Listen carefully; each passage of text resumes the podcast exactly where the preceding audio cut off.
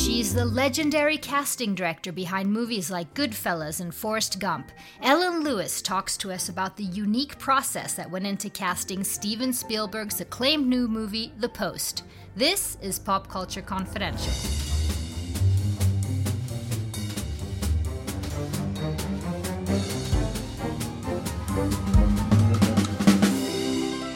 Hello, everyone. Welcome back to Pop Culture Confidential. So happy to have you with us here again at the show.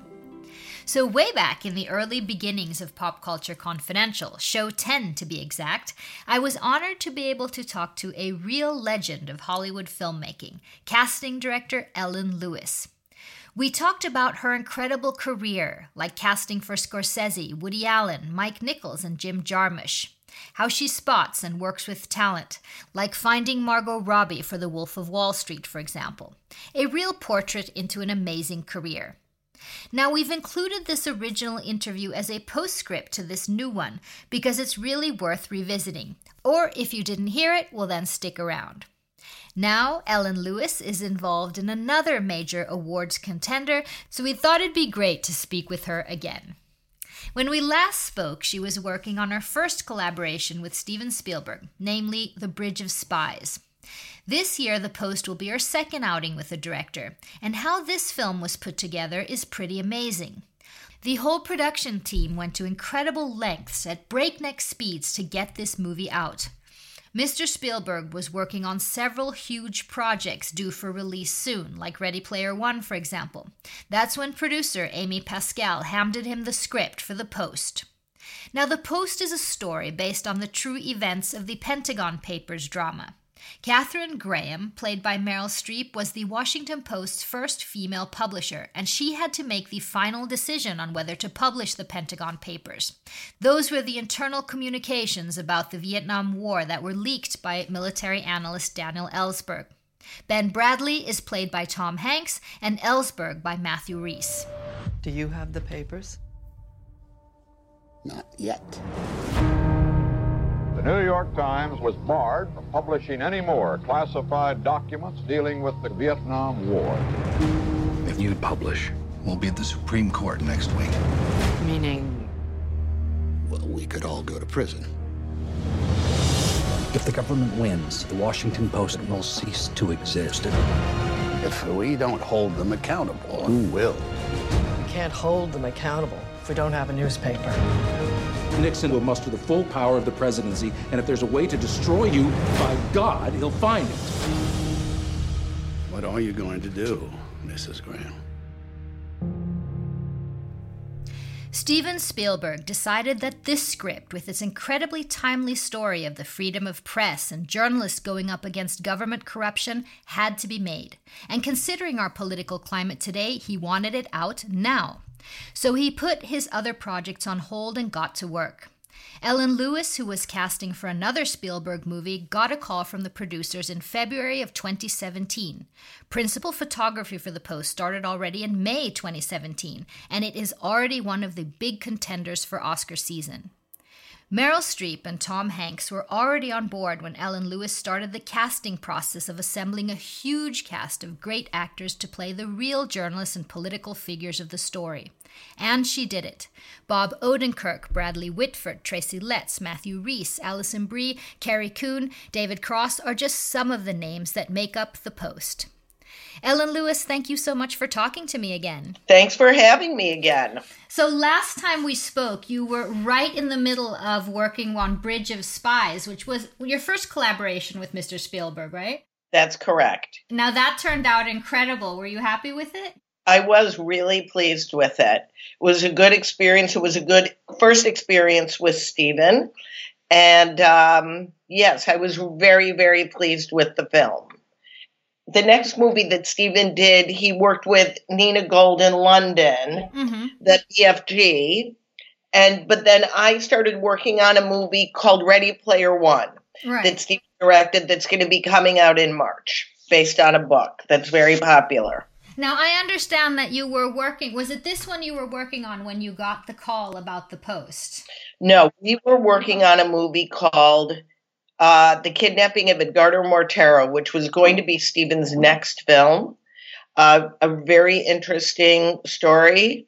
The where the lead is a young child, a six-year-old child, and we were searching and searching, and I was actually doing that in conjunction with Nina Gold in London, and we were having a hard time finding a child that Steven responded to.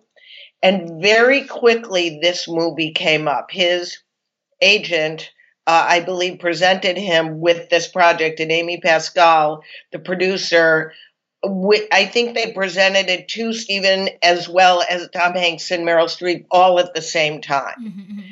And it turned out that basically everybody was free. And so we went from on a Monday to doing Edgardo Mortara to a Friday at 10:30 at night when I got the call about the post and all of a sudden we we did a U-turn and started working on this movie that felt very timely and important to everybody. And it's a huge, incredibly good supporting cast that you've put together. Um, and and you must have seen when you read it that that first time that these are a lot of people I have to look into in this short amount of time. How did you begin the process? You know, I begin the process the same way every time. One, I had photos. We put up photos just next to my desk and next to Kate, my associate's desk, of every, you know, all of those main characters. And so that as I start making lists and calling agents, my mind is very open because I am not looking for a lookalike, mm-hmm, mm-hmm. But I am looking for an essence that someone might have that will suggest who the person is, as well as, you know, fitting into the energy of the picture and such. And so, you know, I think I probably said this last time. I mean, every time I start a project, I act as if I've never done this before. My mind is open, my mind is a blank, so that you know, I will be open to different ideas. And this is a very specific era with a very specific sort of the newspaper man, the newspaper woman. We've seen this. We're, we're sort of in a, pop culturally. We've we've seen a lot of movies with this type of, of character. Where the, what were the actors you were looking? Do, do they do you want them? I know you don't want them to be lookalikes, but do they have a specific characteristic that you're looking for? You know, I think that there's obviously an intelligence that journalists have and an energy. Mm-hmm. And so and so I think that that those I you know I wasn't even consciously thinking about that, but I think that that is you know certainly an intelligence. So I think that that's probably in the back of my mind. And again, it's not, I wasn't thinking of other films that had been made. I didn't think about all the President's Men. I didn't watch all the President's Men. And as I say, it's just, you know, starting fresh and keeping a very open mind. So, um, you know, a, a, an interesting person who came up, um, you know, that people are responding to is Bob Odenkirk. Now, I had never watched uh, Breaking Bad or Better Call Saul. I certainly knew who he was in a broader way. Mm-hmm. But it was the kind of situation, again, where an agent brings him up to me and I am looking at the real photo and I'm thinking, oh, I can see this. And then I look at tape on him and the guy is a fantastic actor. Right, right. So, you know, I immediately show that to Steven. But, you know, you always start with a broader list. I don't give directors an overwhelming list. Uh-huh, uh-huh. You you take them out there before. I take people out, but um, you know, I na- I totally narrow it down. I mean, I always say that's what I'm paid to do. Mm-hmm. I'm paid to open my mind and then edit and narrow down who do I think are the very best choices. Right. It's interesting with Odenkirk because I was thinking when when I saw that you had cast him, he has bought the rights. I'm not sure where that project is now, but to the David Carr book the really? Yeah and to to play him. And i was like of course she took it. There's something about him and that type of journalist that that i felt like yeah he's into that at the moment. Right. So again that's just like you know that's uh, an intuition. You know, I did not know that. That's very interesting to hear that. Yes. Were you looking to? Because you also cast David Cross, and for us, I know. who are, was that um, something you wanted No. to do? No, oh, really? Not in any way. Um, So if people, if the listeners don't know, that's a Mr. Show with Bob and, and David, of course, a huge cult following. right, which I didn't know either. So I would say that Howard Simons was a part, that David Cross part was a part that was a little bit challenging for whatever reason.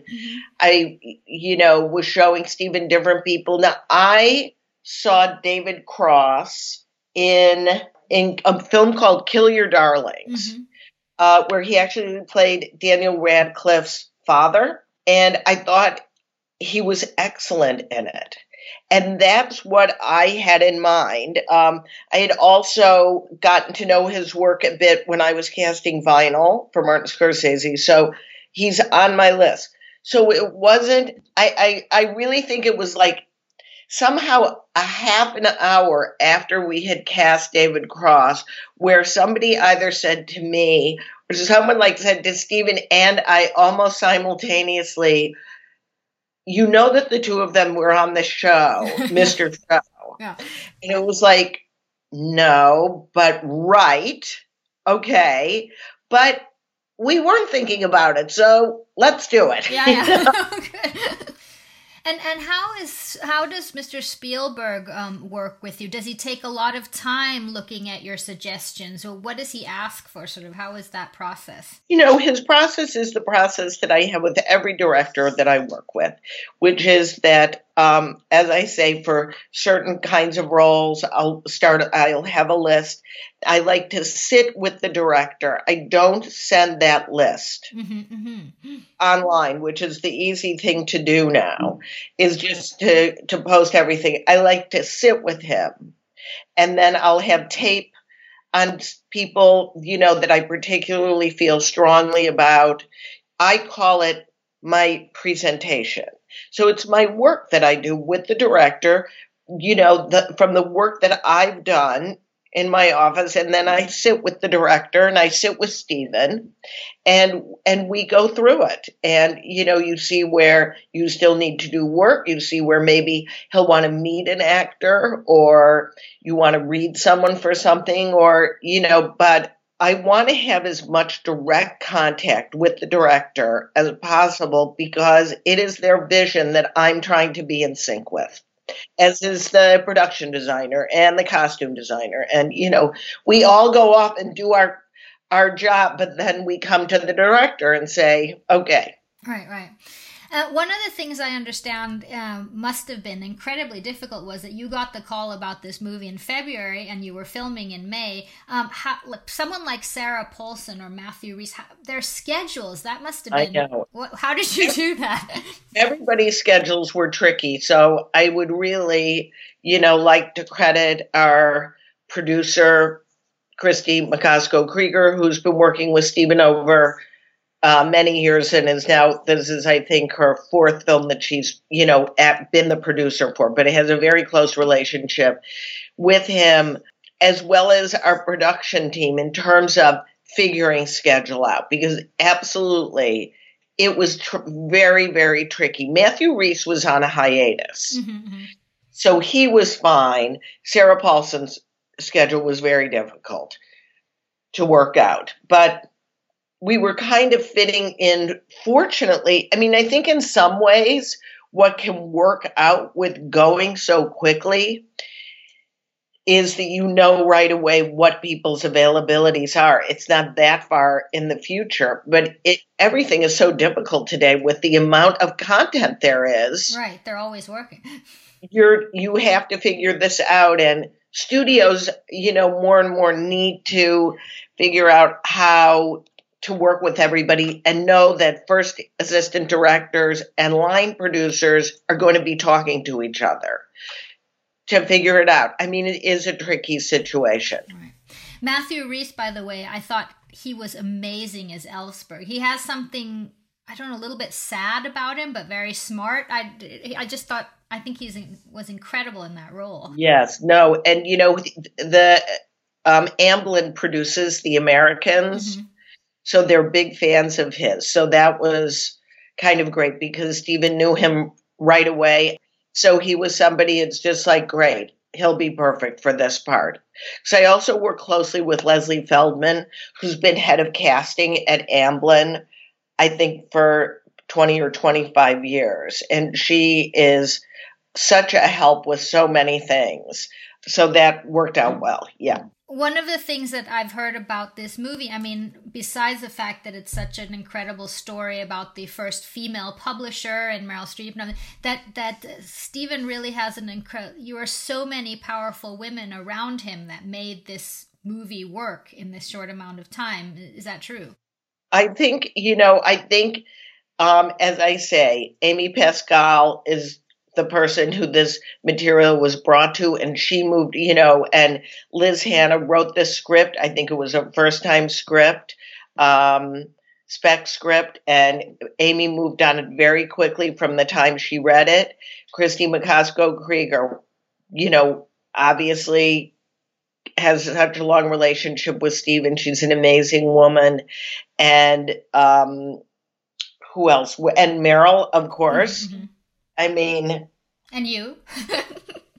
and that was great. And Ann Roth, who the fantastic costume designer, who I've worked with many times over the years because she was uh, very close to Mike Nichols, who I was lucky enough to get to work with through my mentor Juliet Taylor. So, and this was the first time. You know, it was also interesting. It was the first time that Meryl had ever worked with Steven Spielberg. Right, right.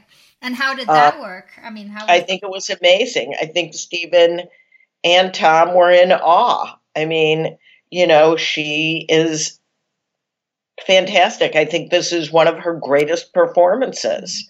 What's that like when you're when you when you're casting someone? I mean, I know that the people you cast are incredible uh, working actors, but when you say, "Yeah, and you're going to be playing against Meryl Streep," is that do they get nervous? Is there any sort of issue there?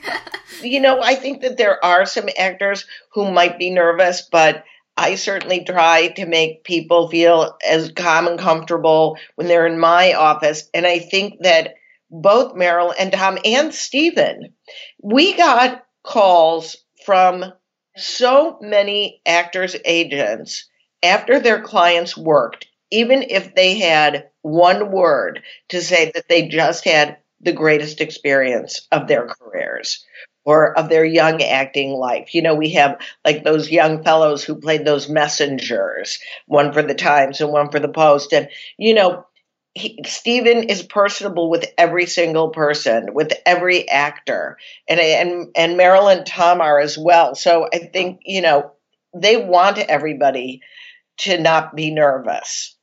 How much do you immerse yourself in the research on the people, on the characters that you're casting? You know, I read a script and I just try to get a feeling for the world and I just dive in. And I also had great support from a casting director named Rory Bergman, uh, who came in mid to end of May.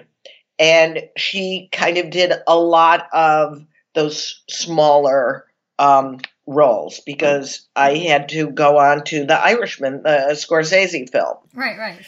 So that's why I was able to do this because that movie was supposed to shoot sooner and then it pushed. So that's why, in a way, the fact that this was going so quickly worked out very well. so, what yeah. was the most challenging, finally, about this particular? You know, every project is challenging. And as I say, I almost think the fact that this was going so quickly helped the process. Oh, really? Because decisions had to get made. I mean, I feel very good about it. And I think Steven feels so good about the cast. You know, there are a lot of wonderful New York actors in this and New York theater actors and the wonderful Tracy Letts. Right, I know I love Tracy. You know, and that's another people question that people ask about about Tracy and Carrie Coon. So did you get, do that on purpose? It's like no. Um, you know, I'm from Chicago, and when Tracy wrote August Osage County, his agent, who I've known for a million years, said to me he wants to act. He's an actor, not just a writer. He wrote like one of the greatest plays I've ever seen in my entire life. And so, do you want to meet him? It's like, yes, he wrote August Osage County. yes. So I met Tracy very early. And then I went to see uh, Who's Afraid of Virginia Woolf, that obviously Carrie and Tracy were both in. And um, from seeing Carrie in that, when I was casting The Leftovers, um, that's how, that's what I really got to know Carrie's work and was able to cast her in The Leftovers. So I again I know them separately and now of course I know them together, but those were two completely casting them had nothing to do with each other. But their work, this, I mean, between the leftovers and, and Tracy and both Ladybird and in this one, I mean, they're just like, I don't even fantastic. know what to say. I know. And Carrie and Fargo. Oh. I mean, she's a fantastic, right, fantastic. No, no, it's just, I mean, the level of it. Well, I'm going to, I just have one last, because last time we talked, um, we talked a lot about sort of that it really was, you really found, at least in the US, you found Margot Robbie and put her in Wolf of Wall Street. Um, I mean, I want to say something about that because I read something else where, you know, I didn't find Margot. Margot had been acting in Australia. She had done a television show here called Pan Am. But what does happen is that you can be so lucky as to cast someone in a role where a light gets shown on them where it hadn't yet. But I wouldn't call that luck, Miss Lou. I mean, you are such a pro at this. This is some sort of magic and, and career that no, you have. So you never know. Yeah. you hope for the best. but uh, I mean, this year is, is her year as well. Really, you can see where that took that role took her to. I mean, I think I Tonya is brilliant. I think she is a force. I just was so blown away, not surprised in any way. You know, I, I she is a real force. I think I Tonya is her she is brilliant. Yeah, yeah, she is. And I thought of you in that. And then I want to congratulate you because you're already nominated for the Artios Awards now for the Post. Um, and it feels like uh, all of you there, Kate, as well, your whole team. Um, that I hope that's on the 18th. So I'll be keeping my fingers crossed. That Thursday. Thank you. That's yeah. so nice, Christine. And that the movie goes on to the award season, of course as it. Should. I know. Yeah. Fingers crossed for that. Thank you so much for thank you having me on again. I really appreciate it. Thank you, Ellen Lewis. The Post is out in the US and in Sweden on January 26. Now, please stay right where you are because here comes our 2015 interview with Miss Lewis that will take you through her incredible career and casting process. My guest this week has consistently and artistically been a major part of making cinematic history again and again and again. Legendary casting director Ellen Lewis doesn't own an iPhone. She wants her focus up on the people she passes and the faces around her. Maybe this is part of the reason she is one of the most accomplished and renowned casting directors in the industry. She's had long collaborations with directors such as Mike Nichols, Woody Allen, Martin Scorsese, and Jim Jarmusch, and her casting choices have turned out amazing performances in movies such as Goodfellas, Scent of a Woman, Cape Fear, Forrest Gump, The Devil Wears Prada, The Wolf of Wall Street, and that's just scratching the surface of her long career.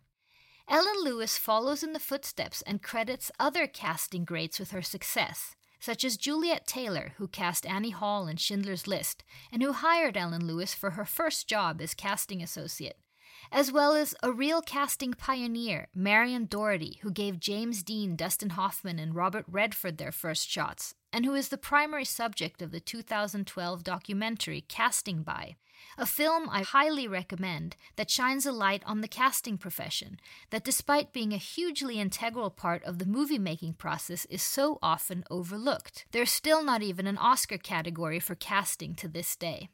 I'm very pleased to talk to Ellen Lewis, who lately has been very busy casting some huge upcoming film and television projects. Steven Spielberg's new feature, Bridge of Spies, Martin Scorsese's new film, Silence, as well as his HBO series produced with Mick Jagger, Vinyl. Miss Ellen Lewis, I'm so honored to speak to you. Thank you very much. Thanks so much for asking me. I'm very excited. We are many times as casting directors not recognized for our work, so I very much appreciate speaking with you today.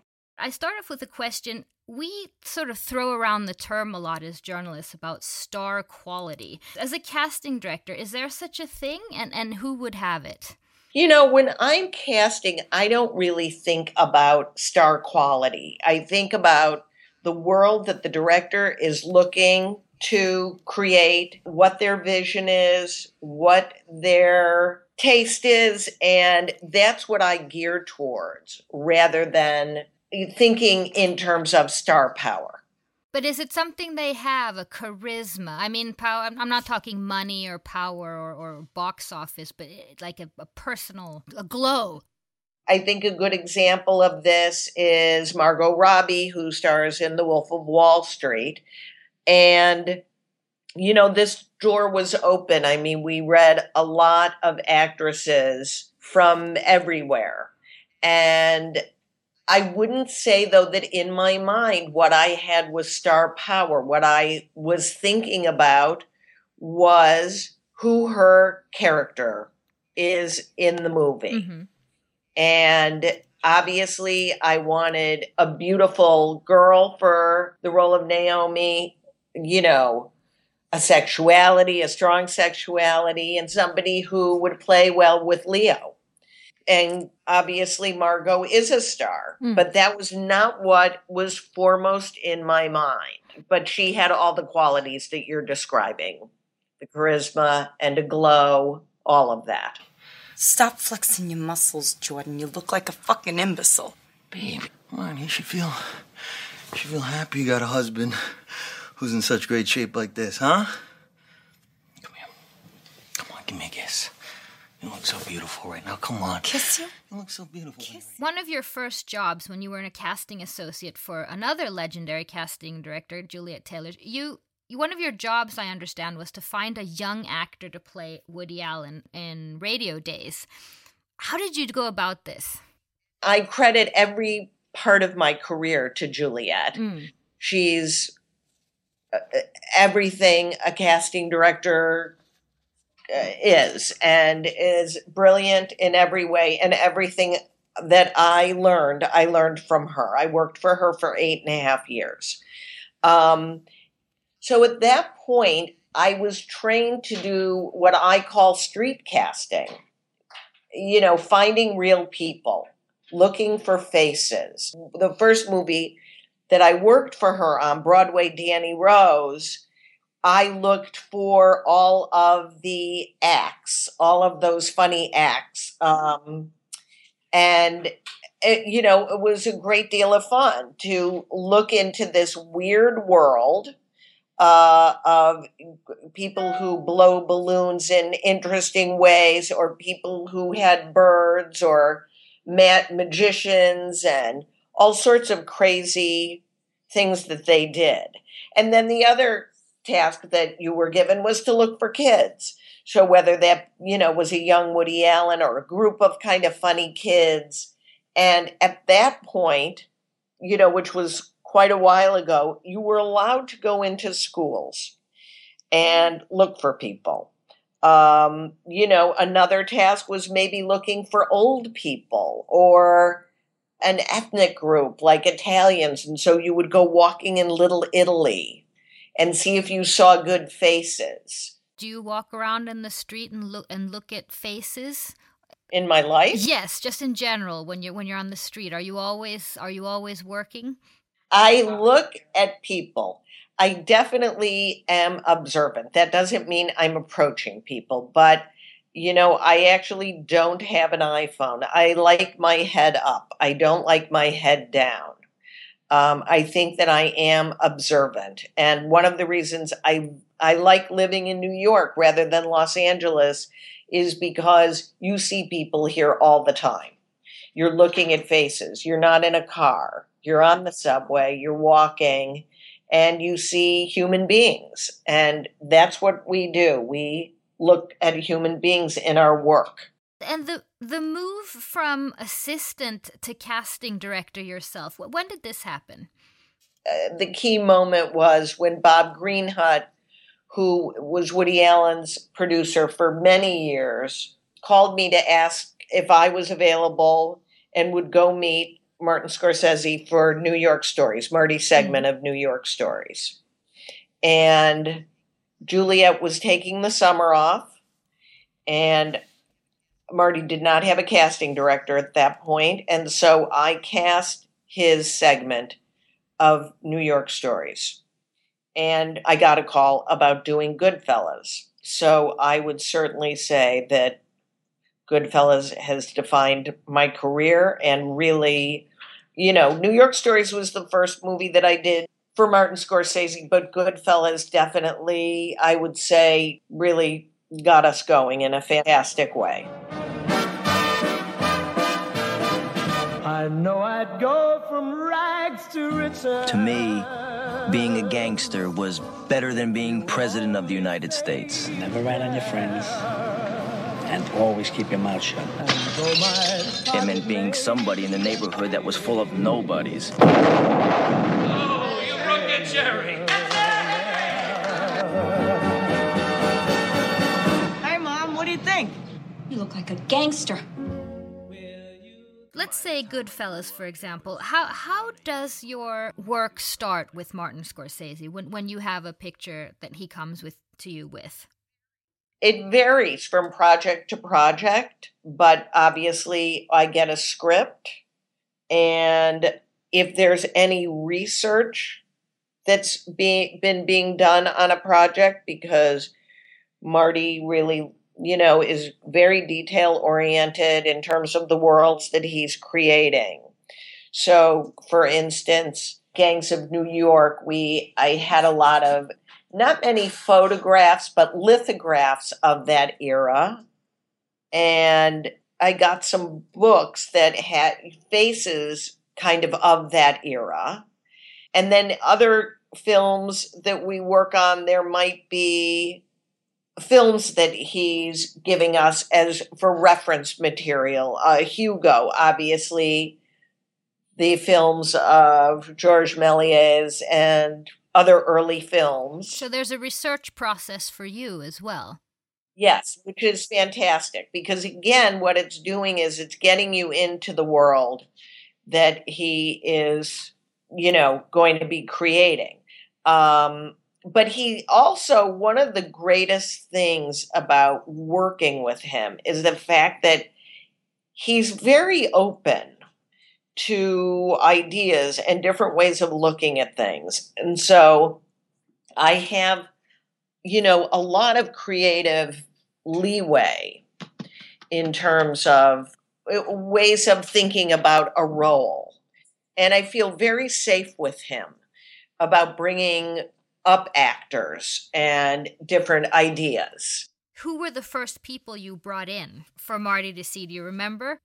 Like Debi Mazar came in to read for me, and I loved her, and I thought she would be perfect for the role. I'm not even sure how many other people I saw for it. And when I brought her into Marty, he felt exactly the same.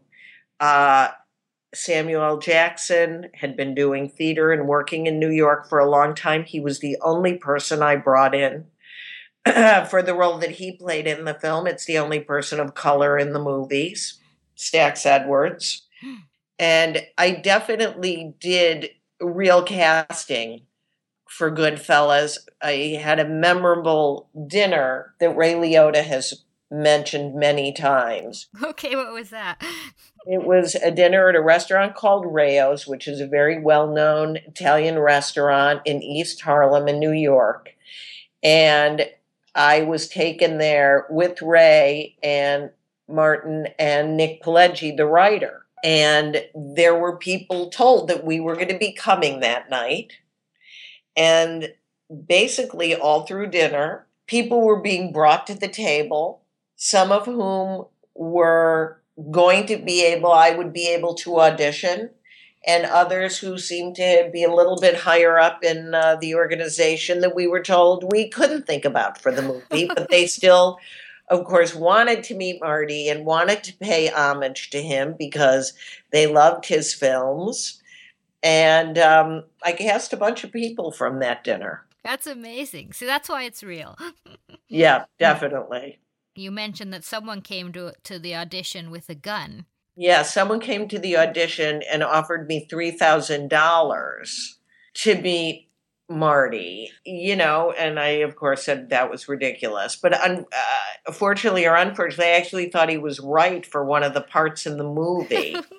and I had him back to read for Marty, but I scheduled him in such a way because I had a lot of times I'll try policemen, real cops. So I kind of told one of the people I think coming in before or after him that I was a little nervous about this guy. So I made sure, and then the guy got cast in the role. Uh, and he tried to get some publicity for it later, saying that he had come to the audition carrying a gun. I said to that publication, I don't think that you should write anything about this fellow at all because what he did was not correct. Right you know, clearly, uh, I don't need to be frightened to cast someone or be paid money. But, uh, and so I don't think he, eh, you know, you should tell anybody about it. Even though I, of course, then tell the story. um, talking about Scorsese, he's interesting. he's repeatedly he he works with incredibly talented women. I'm thinking about uh, Barbara DeFina, executive producer, longtime editor Thelma Schoonmaker, yourself. Um, his his movies are generally kind of masculine in, in, in a world of male egos and gangsters, but the women in there are still pretty powerful. Um, tell me a little bit about casting women in, in his movies. You know, I it's funny. I you know, I never thought about that and and you're right. He um you know is has some amazing women who surround him in his creative process. You know, I have a fantastic working relationship with Marty, and um, the films are somewhat male dominated, but we've always had a great time casting the women in the films as well. So I can't really separate it out particularly. Um, when you audition actors for a movie, how how does it work today with sort of in the sort of the digital landscape? Are you are you in the same room? Generally, obviously, if people are being put on tape in other countries or if I'm in New York and Los Angeles, there's a lot of self taping going on. If I can be there, I want to be there. Um, I enjoy doing it. Uh, I enjoy meeting the actors and being encouraging to them. And I get a better sense of them, of course, if I'm in the room with them. Can you see through an uh, an actor's nerves and still say, no, that this is? I can still see that this is someone for us. You know, I think I can. I mean, if somebody is too nervous with me, I can't imagine what they're going to be like on a set. And that can be a problem. Um, we have had to recast people because they have had nerves on the set. And I didn't think about that for a long time.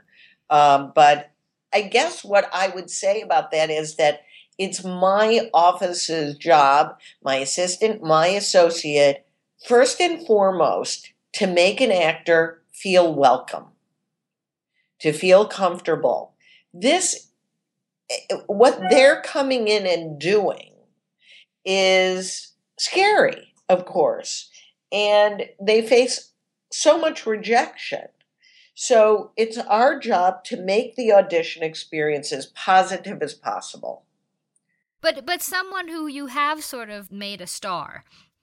The way that I view it is that certain projects shine a light on an actor.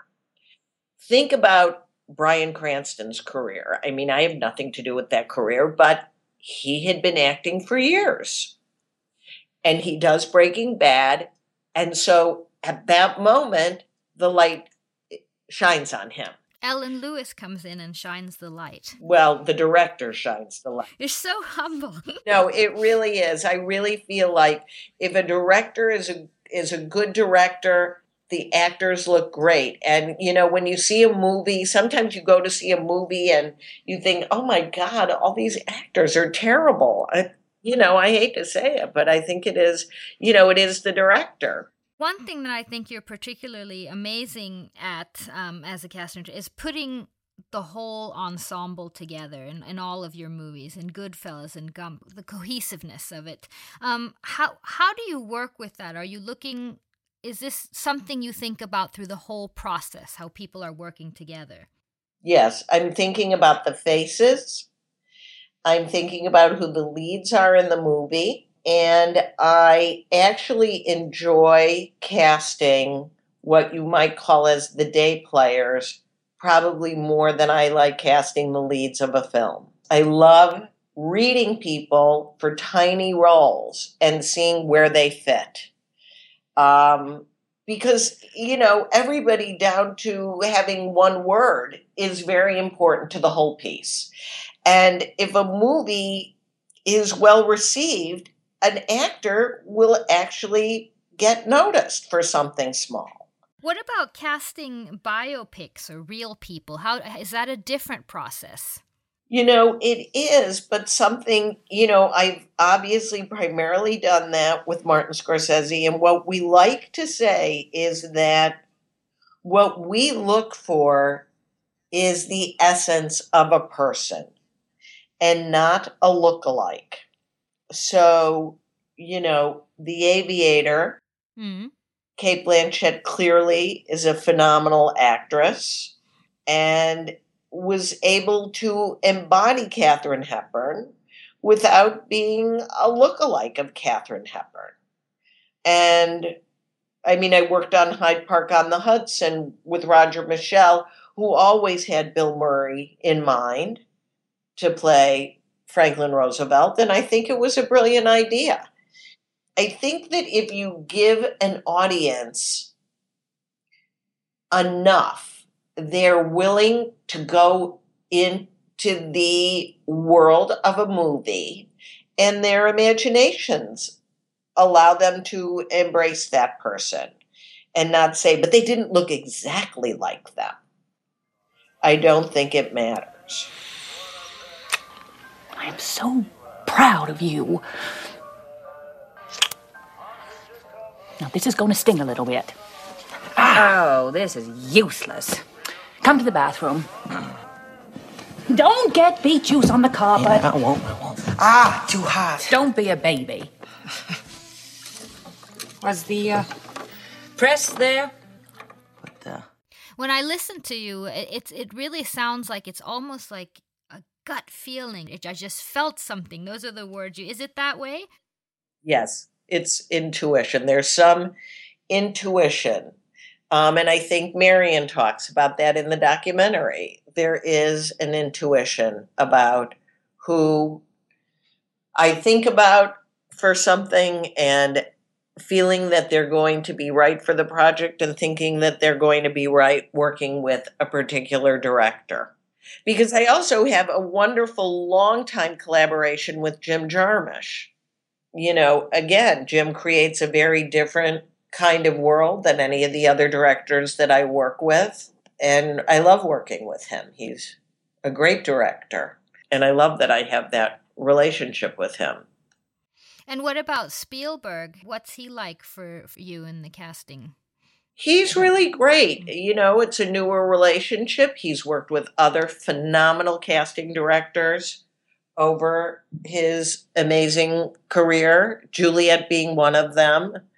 My friend Denise Chamian, my friend Deborah Zane, he's worked with all those casting directors. They've done a great job for him, and I'm enjoying my time with him very much. Does he have another process, another way of working than, say, Scorsese? Every director is different. Every director is different.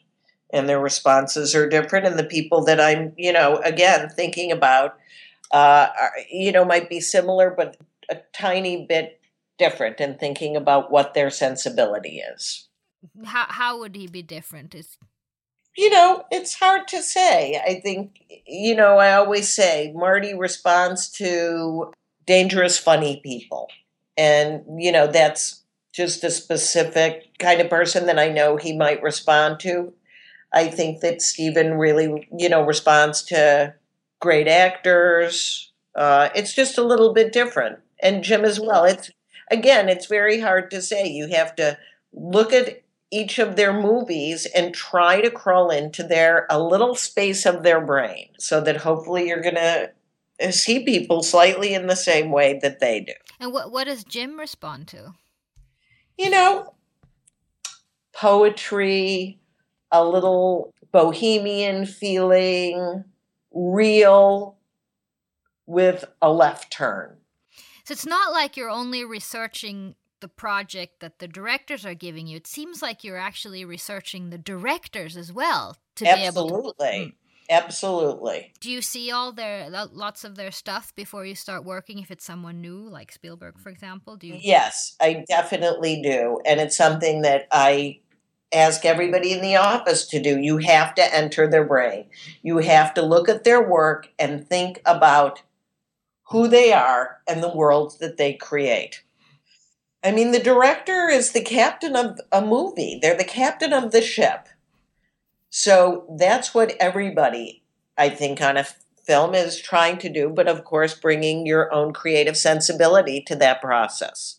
I was thinking about this when I was watching the incredible documentary Casting By, if anyone hasn't seen that, essentially about another casting legend, Marion Dougherty, that I've never heard in the Hollywood community such generosity. You're all you all always using words about collaboration and community and being an apprentice and, and it's pretty amazing. I don't think in all the interviews I've done in Hollywood that I've heard, is it really like that? It's really a community for you. Yes, it is a community. And I was going to mention Marion, and I should have mentioned Marion before this because, you know, I proudly consider her my professional grandmother. You know, obviously, Juliet worked for Marion for so many years, and definitely the way that I work was handed down from Marion to Juliet to all the other people that you see in that documentary. See, I think what we do, I think the reason we are a community is because what we do is very hard for people to understand. And I think that also it's the kind of job where a lot of people feel like, oh, I could do that. Oh, I know how to do that. But the fact is that not everybody can do this. And it is something that generally is learned by exactly what you said. It's like an old fashioned trade where you do apprentice to somebody and you know i just i feel so proud of being a part of that lineage and being a part of the casting community in hull. I do. Because i mean what i think people don't understand i mean not only finding talent and this incredible creative collaboration you have with the directors that you were talking about you're also I understand scheduling, negotiating. I mean, it's a huge. You're following this actor and this movie for a very, very long time. I mean, which I don't think people understand. I think you're right. People don't know. Yes, we negotiate the deal. Uh, we have to keep close track of schedule. You know, we work very closely with agents, and it's. I know that Martin Scorsese has recognized this in my work that I'm with a project, even though I might, after they start shooting, I like to have the casting done. I don't want the director to have to think about casting once they're shooting. But, you know, I am probably doing some small things throughout a shoot. But you're absolutely right. There's a lot that goes into this. But I think the other reason that what we do is somewhat mysterious and and and the reason that it goes unrecognized in some ways is because what we do is very private. And the reason it's private is because Actors are human beings. They are not inanimate objects. They are not a piece of film that's being edited. They're not a piece of clothing. They're not a location. They're people. And so when you say no to an actor, that's very delicate. It's all very delicate because they're a person and they're putting themselves on the line. So you're not talking that much about the process because you don't want to broadcast who didn't get the role. Why, why, why is there still no Oscar for casting? You watch the documentary. I don't know.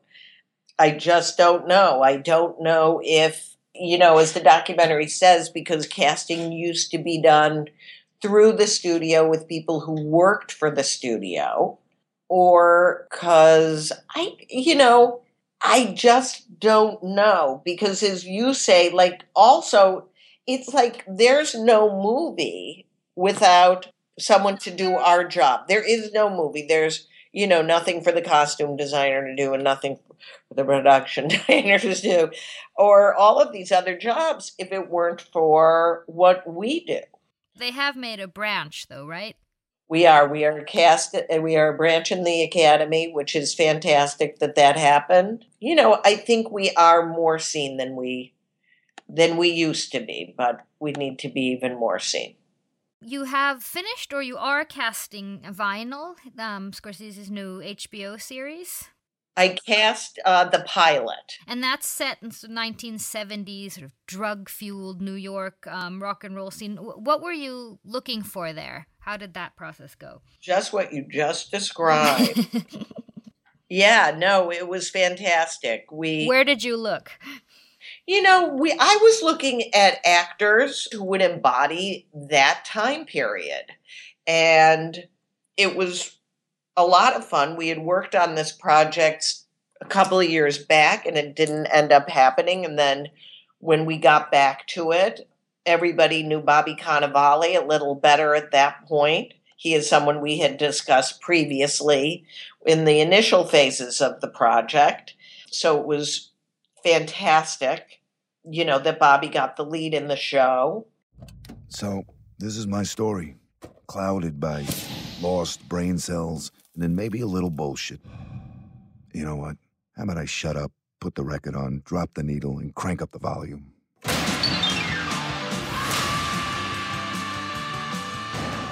I think it's going to be an amazing and really different uh, role for people to see him in.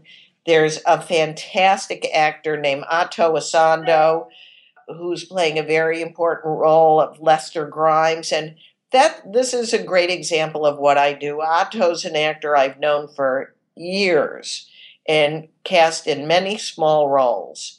And there was nothing more thrilling than making the call to tell him that he was going to be a series regular on this television show.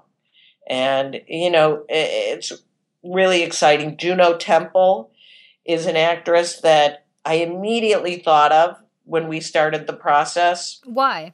She really embodies that era for me exactly. And I called her agent and said, Do you think Juno would think about doing a television series?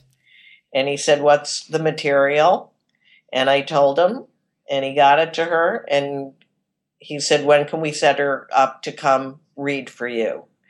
Ray Romano is playing a very different role in this show than anybody has ever seen him play. And that's the exciting thing that happens in my role. An agent calls and says, How can I get Ray Romano considered for this? I don't know. I'm not that, you know, I hadn't watched Everybody Loves Raymond that much. And he went in, put himself on tape. I got it the next day. I said, He looks really interesting. Let me show it to Marty in our next casting session, and Marty loved him. So you know, there's a there's a story behind every person who you cast in something. There really is. And and your next project, can you tell? Yeah, I'm working on a film called Ready Player One for Steven Spielberg. That's I do one movie at a time. So that's what I'm currently working on. So you have two Spielberg movies coming out. Well, this one won't shoot till 2016. And also, I'm co casting uh, with my friend Megan Rafferty because I was doing Steven's movie, a new movie for Jim Jarmusch. Thank you so much for your taking your time. This was incredibly interesting. Thanks, Christina. Thank you so much. Thanks again to Ellen Lewis. And thank you for listening to Pop Culture Confidential. Follow us on Twitter at PodPopCulture or on Instagram, Pop Culture Confidential. And please take a moment to rate us on iTunes or SoundCloud. That really helps others who are looking for this kind of content to find us. The 2017 interview was edited by Tom Hansen, 2015 interview by Moa Larsson. Our theme music is by Carl Borg, and the show was produced by Renee Vikander and myself. I'm Christina Yerling Biro. Thank you so much for listening.